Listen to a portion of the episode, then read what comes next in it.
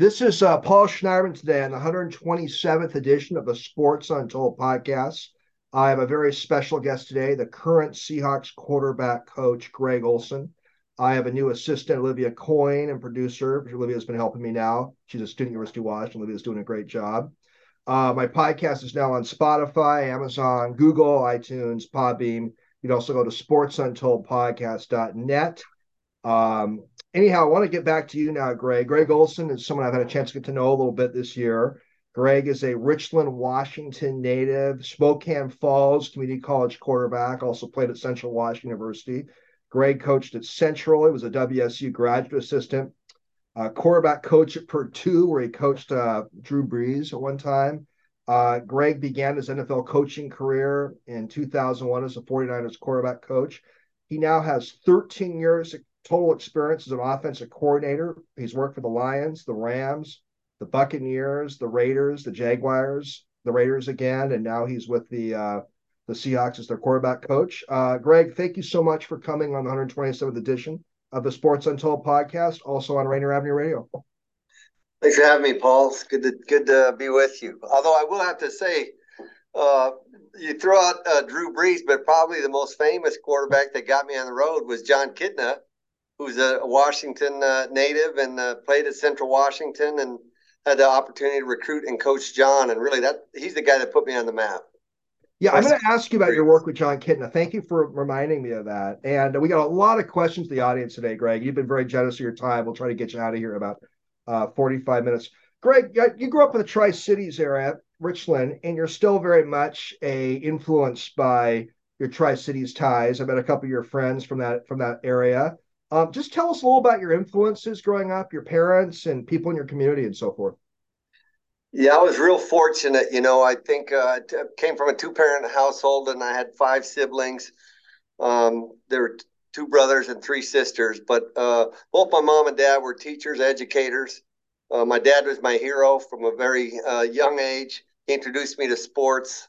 Uh, I played uh, baseball, I wrestled, and I played football at, at, at Richland and he also introduced me to a lot of uh, my uh, activities outside of athletics, hunting and fishing. I Was able to uh, jump into that as a as a teenager in Eastern Washington. So, and and I still have a great passion for fishing today. So I really think about, uh, you know, there's no bigger hero in my life than my dad, who unfortunately passed away uh, six years ago. But um, you know, he was just a hero and bigger than life. And again uh, I can remember so many times when I was in uh, grade school, going up to the high school and waiting for him to finish with wrestling practice or football practice, and uh, riding home with him every day. So I all I all I ever wanted to be in my life was my dad. I thought if I could just I'd be my dad, I'd be a happy man.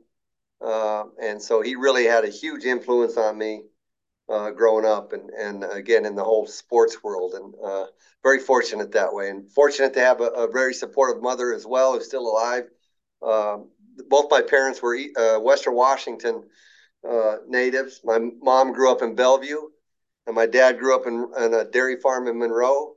So we got to, you know, and I was from the Tri City, so we would swing over in the summer times, and we would work the farm in Monroe and bale hay and uh, work on the farm. And then my mo- my mother's parents owned a bakery in Bellevue, uh, so we spent uh, half the summers in Bellevue and half the summers in Monroe. So really fortunate to have the upbringing that I did and two great, very supportive parents.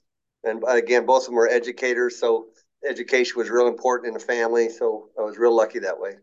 Great upbringing. And I'm going to share a little secret with the listeners. Greg just got off the phone with his mother right before this podcast started. So, so yeah, I did. And she reminded me that she was a, a Seafair princess back in 1951. I think it was the second year of Seafair uh, when they were running the hydroplane races. And uh, so she was part of that whole Seafair celebration. So very uh, proud Bellevue native.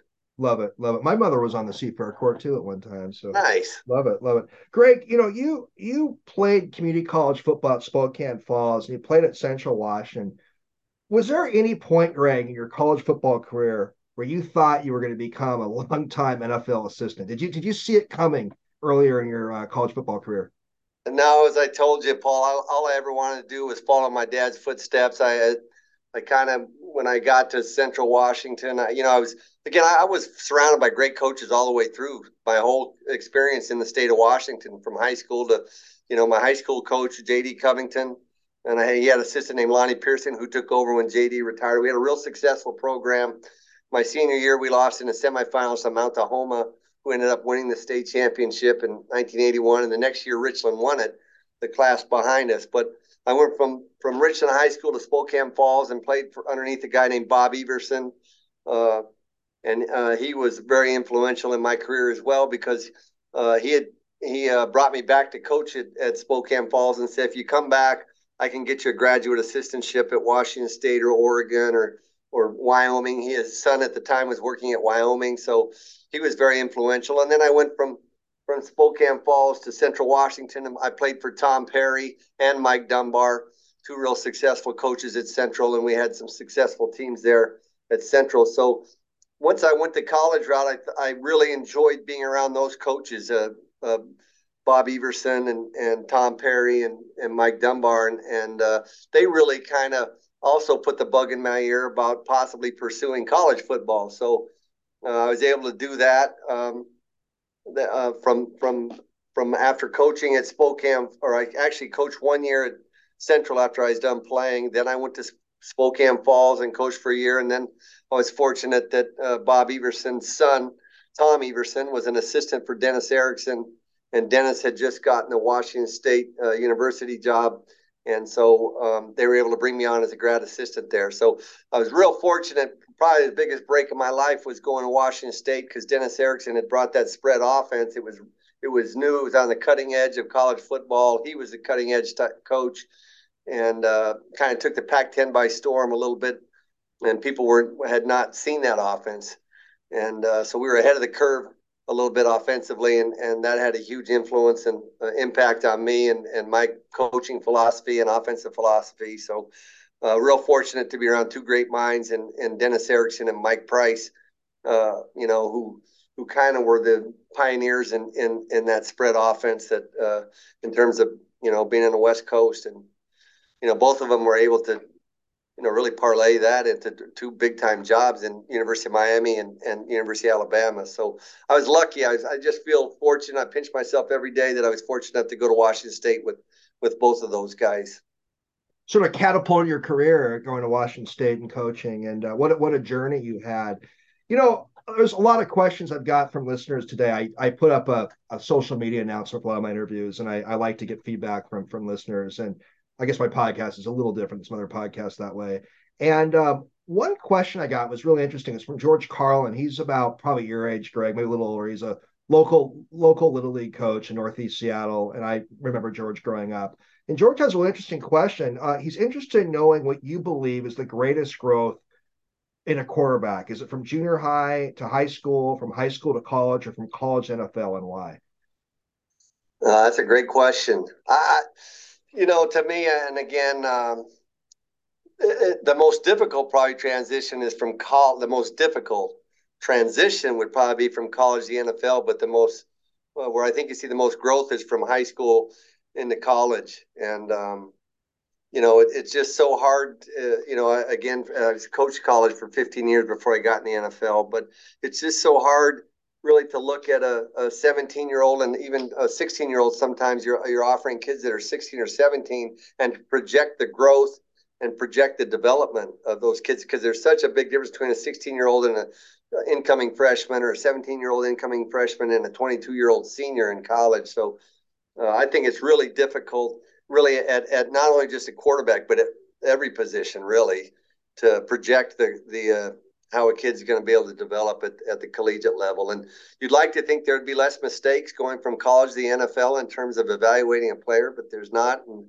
uh, it's hard to pinpoint uh, really the how uh, a, a, super successful college kid. What are the reasons why he doesn't succeed in the NFL? And certainly there are a lot of distractions and a lot of reasons for him. But just in terms of seeing a growth in a quarterback, I, I would say uh, having coached at both levels that uh, trying to predict a kid's success from high school to college is much more difficult. And and just because there's so much still left there, still grow, they're still growing both mentally and physically. It's just a big growth process there. First time away from home for a lot of them, so it's right. It's a real transition.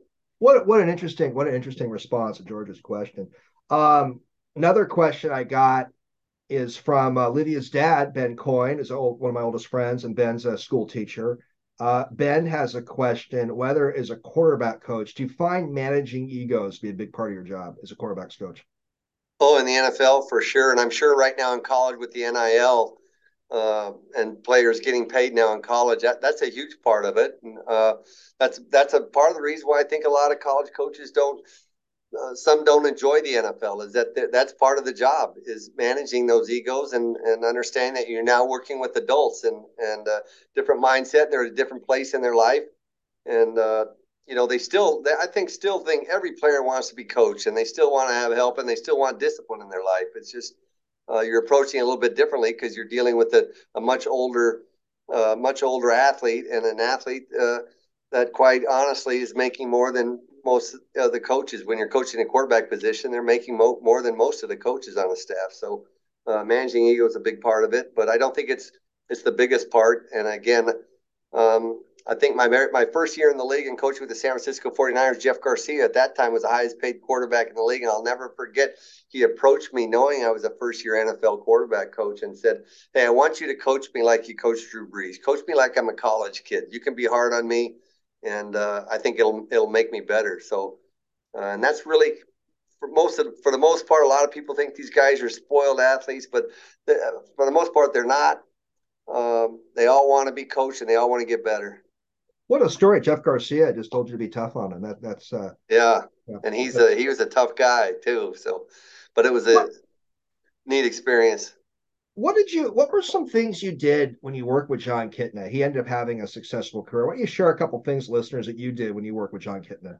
Well, I think the again the biggest thing uh, he was fortunate that um, he fell into that uh, beginnings of the spread offense. I'd brought, I had been at Washington State with both uh, Dennis Erickson Price, as I said, and we'd had Timm Rosenbach, who was the number one pick in the uh, supplemental draft at that time, and we had just recruited Drew Bledsoe to Washington State when I left. Uh, but I was part of that recruiting process with Drew. So, uh, but we, I, I had obviously studied under those those two head coaches and and uh, had learned the one back spread offense. So I brought that to Central Washington and and with Mike Dunbar, and uh, he agreed to let me implement the offense as the offensive coordinator. And that also happened to be the same season that Jon came in as a freshman. So uh, he was able to be in on the front end as a quarterback uh, in that offense, and and threw for a lot of yards at the time. I think when he graduated, I think he may have been the number two all-time quarterback in all of college football at any any level, Division NAI Division Two, Division One A. Uh, I think he was the second all-time leading passing uh, passer in the history of college football at that point. Now I think he's probably he's dropped down below it because everyone's been throwing it now. But uh, in the early '90s, he he had led the nation and led the country. So and again led all of college football. So he benefited from that. Very smart guy. He was a math major super uh, intellectual, but also he came in weighing 160 pounds and left at probably 215. So he put on a lot of good weight. He worked really hard to get where he was at. Um, uh, he could throw the ball very, very well. Great athlete, great basketball player, baseball. He could do it all. Uh, he was a fun guy to coach, but um, you know he worked hard at it, and and uh, again he benefited from that spread offense. Greg, I think when I saw you recently, I mentioned it it always fascinated me and many fans that Jon Kitna was teaching high school math and got called to be an NFL quarterback. It's quite a story, isn't it? Yeah, it's a great story, and that's a you know, thankfully uh, he was fortunate. Again, uh, the Dennis Erickson connection, uh, being a Washington guy, and Dennis getting the Seahawks job got him got him a foot in the door into the NFL. But also, what helped him a lot was was the World Football League, and that's that's a you know unfortunate for a lot of good college football players that are playing today that there's not leagues like that. I, I know certainly the USFL is playing right now, and we've seen some arena football leagues take shape, but um, that was a legitimate league, the World Football League, and a lot of good quarterbacks got their starts over there, especially for quarterbacks, the chance to develop because, you know, at this level right now, you know, the backups don't get a lot of reps in practice or in the springtime, and, and it's difficult to to develop as a backup in the NFL right now because they've cut back so much on practice times and the amount of times you can spend with these players. So uh, he was fortunate that he got a chance, got an opportunity in a in a in the World League and took the made the most of that opportunity, became a great player in the World League and and turned it into a great great career in the NFL. So real happy for him. Greg, what one listener uh, had a question about if you have any thoughts on the uh, that old school Central Washington versus Eastern Washington rivalry. Do you have any memories of that one? so that was before me. They we were NAI when I was there, so Eastern had already jumped up to one double A. But okay, uh, we played them. My, my, actually my senior year, we played 1984.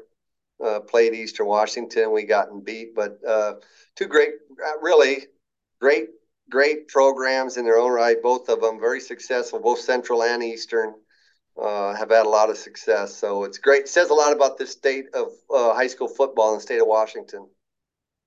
Greg, you know, you have two kids who are now NCAA athletes, and you have the unique background of being a college athlete yourself and coaching college football and coach NFL. You obviously have so much more knowledge about the whole process a lot of other parents have. What what general advice do you give to parents who don't have like the knowledge base that your family has about how to handle the recruiting process and all that kind of stuff? Yeah, just any general tips you can share with people?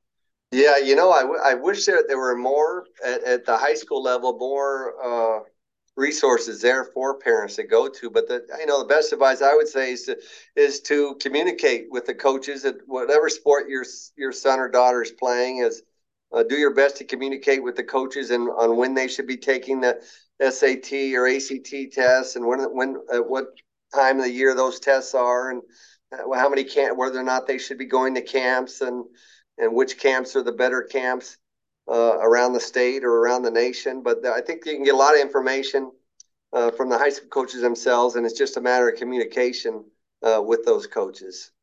I was fortunate, like you know, I was fortunate. I married my wife was a coach as well as you. My wife was a coach at. Uh, uh, she was a, a, high jumper at Washington State, and um, and she was a real successful collegiate uh, track coach. So it helped for obviously for my kids. Uh, you know, they had built-in parents that had done had been the college coaches, so that that certainly gave them a leg up. Exactly. Just for it just seems like the whole process is really overwhelming for a lot of families, and uh, I'm glad you gave some general feedback on that. Well, um, I've asked these two questions about every guest last couple years. I'm going to pick your brand these two questions. These are two of my favorite questions. I get the best answers. Uh, the first question is Who's a deceased sports person history you would have loved to spend some time with?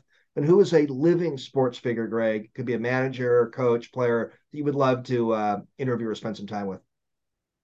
Well, I, am going to go with again, and I think, uh, you know, I just Kobe Bryant from what I've, you know, what I still look at uh, YouTube's and the and some of the um, interviews that he's had. I think he's fascinating, and uh, he would have been the certainly a deceased athlete, uh, obviously younger than than than I, but um, I, I, really think that guy was a special special guy. He would have been really neat for me to um, have interviewed or sat down with and and had a deep discussion with. I think that'd be that'd be pretty cool. And gosh, living uh, athlete, that's a good one there as well. Um, because I've actually sat, you know, I've had conversations with a lot of them, but you know, one guy I haven't had a conversation with that I've been in the league the same amount of time as he has. Obviously, he came in uh, around the time that Brees and I came in. Would be Tom Brady. I think Tom Brady would be an interesting guy to sit down with. Me being a quarterback coach and an offensive coordinator, uh, I've certainly have, have, have met Tom, but I've never really spent any time visiting with him, but I think he would be a, a good one to sit down with.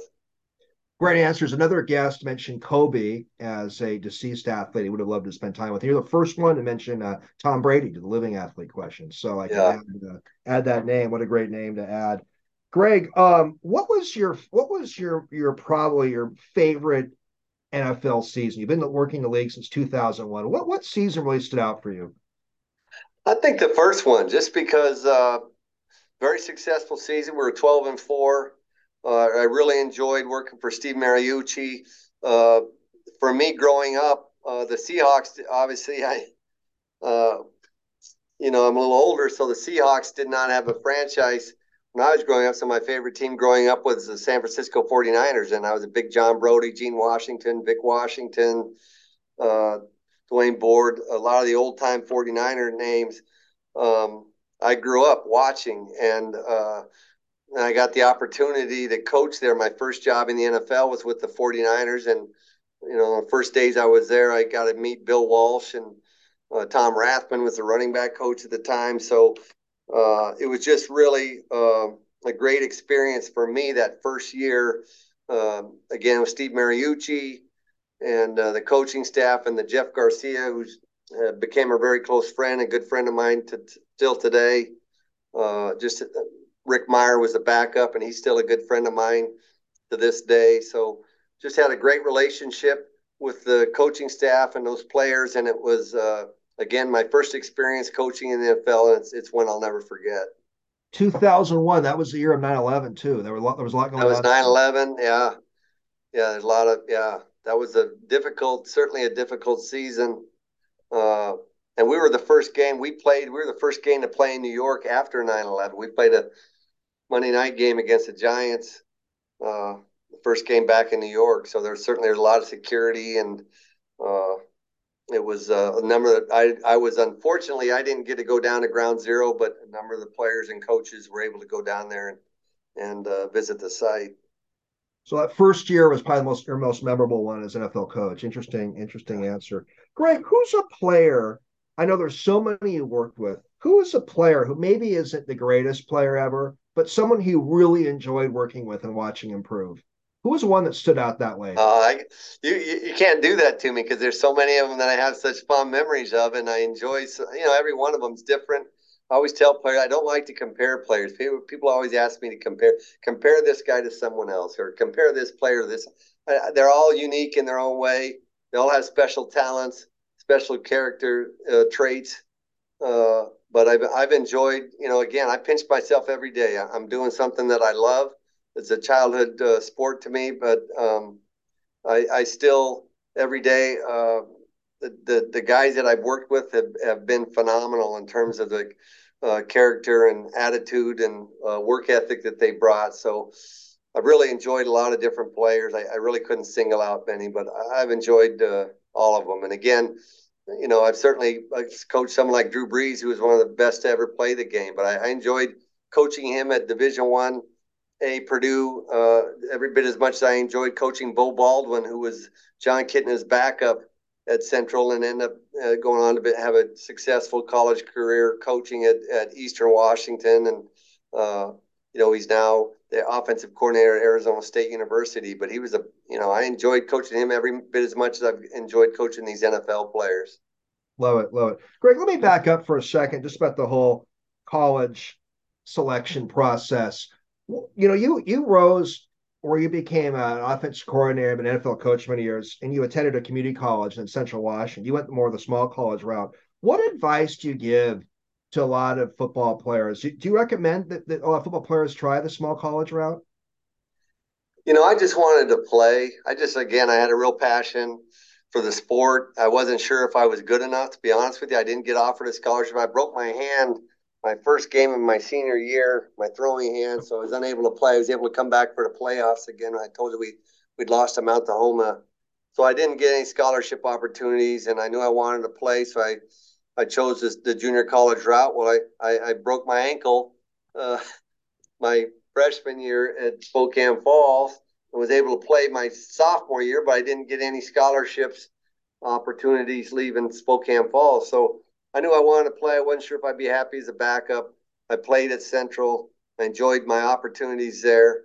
Uh, I think it's a little more difficult maybe to get into coaching at the Division One A level or the professional level. Going that route, it's harder. There's not as many connections uh, that you can make. I don't, you know, in my belief, um, it, would be easier, I think, for a kid to, to try to go the Division One A route and and uh, go that direction to get to at least coach at a higher level. But you know, I, I say that sitting here, you know, as now a 22 year coaching veteran in the NFL, but I probably was a little more difficult route than than others have taken. Uh, that's why I said I feel very fortunate and kind of pinch myself every day that I am where I'm at. So a lot of things had to line for me, and uh, I had a lot of good people around me that helped me. Uh, again, starting with the coaches that I played for and, and coach with, and certainly having, again, some of the players like Jon Kitna, you know, that that that certainly I owe a lot to. Uh, favorite sports movie? favorite sports movie. Uh, remember the Titans is a pretty good one. Good choice. Good choice. Uh, a friend of mine, Dean Nielsen, he's a football fan. He had a question for you. He was curious to get your take on the 2023 NFL draft and how there were five prominent college quarterbacks are being profiled. But I think his specific question is any comments on why Will Levis from Kentucky dropped to number 33? Any thoughts on maybe why Levis dropped a bit? Dean was just curious about that. Yeah, like I said, you know, I think uh, everybody has their own take on on all of those guys, and it's that way every year, you know. And, and you know, I've been studying this draft at the quarterback position for actually over 30 years. Uh, I've been really interested and intrigued by the draft, and uh, and over a 30 year study that I've done, it's like only 30 percent really of those guys ever make it in it in, in the first round. I'm talking about first round picks only 30% really are hits, and it's less than 15% with the other rounds. So uh, there's no guaranteed success for anybody. I, I, I, why he slipped, I don't know. We were, you know, certainly we had interested. We were had interest in all of those guys. You know, went and visited all of them, but um, everyone's got their own flavor that they like, and and uh, you know he slipped, and we'll find out if, if people were right or wrong on him. But you really won't know for three or four years. So like picking a stock in a lot of ways. Greg, uh, just a question for the draft. I may ask you this question when we talked before, but I, another question from the audience is who has the final say on a draft pick? The coach, general manager, owner? Who, who has the final say? You know, it's been different. I, again, I've been on, shoot, I don't know, nine or 10 teams now uh, in the league. Uh, some, I had three stints with the Rams, uh, two with the Raiders, two with the Jaguar, but at every place it's been different. You know, the uh, delegation of power, I guess you know, I think it's a for the most part it's a collaboration between the general manager and the head coach. Been very few teams where the owner, uh, you know, has has also been involved in it. I know the Raiders of the Al Davis days. He was very involved in the draft. Uh, so there's depending upon who the owners. I'm sure Jerry Jones is very involved in the draft and and the choices. So it kind of depends on the franchise, but I think for the most part, it's, it's pretty much a collaboration between the head coach and the general manager as a fan, I can see Jerry Jones wanting to have his influence. In oh, I'm sure. you can see Al Davis too. Right, right, right. legend, his stories are legendary. Right, right. You you work for the Raiders. Um, Greg, you know you're working with the Seahawks quarterbacks right now. Um, Geno and Drew Lock, and this new quarterback is Holton Ahlers, the new new. I think he's going to be third quarterback. But about Geno, what what can you share about Geno that maybe the fans don't know? Do you have any interesting tidbits about Geno that maybe the fans will find interesting? You obviously work with him every day and stuff, you know. Yeah, I don't know if there's anything that they don't know. I just know that uh, his impeccable character and work ethic, his practice habits uh, are phenomenal. He's uh, he's very well read. You know, uh, he's passionate about the position, which I think is very important. You know, so certainly be passionate about playing the sport, but he's passionate about the quarterback position, uh, which is, I think, part of the reason why he's been able to play as long as he has in the ways he excelled last season with the second opportunity. It's because he didn't take he doesn't take the position lightly and the responsibilities of the position lightly. So uh, I think the fans could should feel good knowing that they have a responsible respected leader on the football team that uh, is is a tremendous person and a, got tremendous work ethic. Any insights you have on our two backups right now? Drew Lock and Holton. Yeah. Uh, as the quarterbacks, uh, they, you know, they it's hard right now because they don't get a lot of reps. Geno's not giving up a lot of reps this time of year. So, uh, but those two guys again, uh, they're certainly uh, competing. As uh, Coach Carroll would say, competition is everything.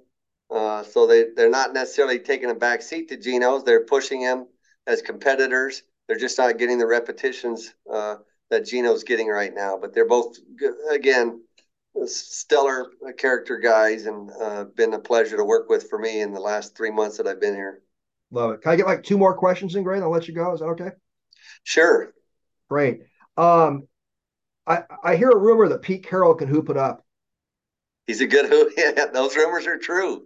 he can still hoop it up. I think, uh, yeah, that was one of the uh, uh, most enjoyable things. I, I, tell my my kids, I was leaving work one day and I looked in the indoor and they had a little, they have a basketball court set up in there.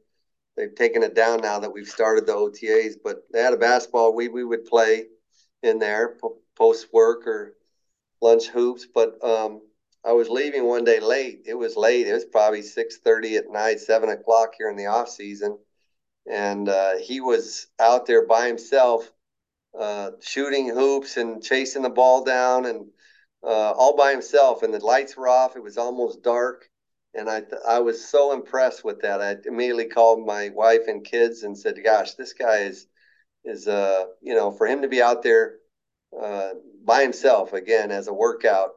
Kind of at the end of the day, winding down, I was impressive. But yeah, he's got a good jump shot. Uh, he's play he's plays a little dirty defense. He's been known to step on my foot or grab my shorts, but uh, he's a hell of a player. Seventy-two year old guy about. It's, it's quite quite a story. Greg, uh, I guess I have two more questions. I'll let you go. Uh, you feel good about 2023 Hawks? You, you think things are looking pretty good? I feel great. Obviously, you know they uh, they exceed, exceeded expectations. I think uh, probably uh, exceeded expectations from everyone but themselves. I'm sure in this building, uh, Pete set the bar very high, uh, and the players come through. And uh, I think the loss, of, obviously, of Russell Wilson left a lot of question marks last season, but hopefully Geno answered those questions. And uh, it's always every year is different. It's certainly a, a process. Um, but I think that obviously between um, our general manager and, and, and Pete. I think that, you know, those two guys have been together a long time. So, uh, got trust in them. And, uh, again, we've got good turnout right now for the OTAs. We've had a lot of, a lot of guys here working hard and, uh, that's been good. So, you know, I think we set the bar high and, and most people, when you set high standards, most people achieve those high standards. So, we're going to set that standards high for this team, and and hopefully we'll meet that standard. Well, I'm excited for the 23 Hawk season. Very excited. Greg, this is my final question. This has been so much fun. I really enjoyed this. Um, when you watch a football game, you work in football, you played football. I mean, you're in the football business.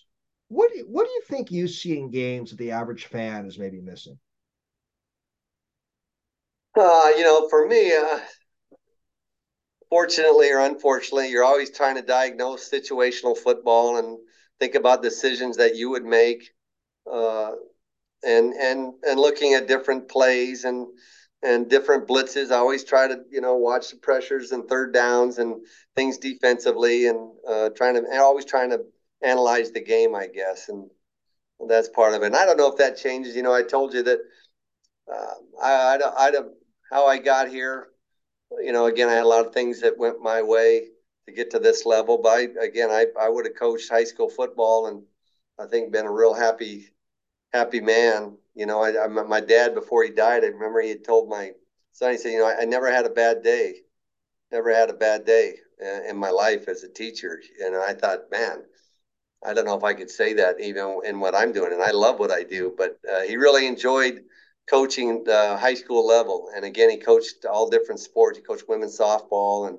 and I look at a number of guys that uh, you know. I told you when I got out in uh, when I was coaching at Central, and I coached at the University of Idaho, so I recruited this area, the Seattle area, and you know, and made a lot of great friendships. I was really close, to be honest with you, until I got my break the, going to the University of Idaho. I thought, you know, I'm going to go maybe I'll coach high school football. I'll get with Monte Kohler over over over at O'Dea or Bob Lucy at Curtis and you know Jerry Parrish and Sid Otton Terry Annis. There's a bunch of guys that were over here on the on the west side of the state. Mike Heward.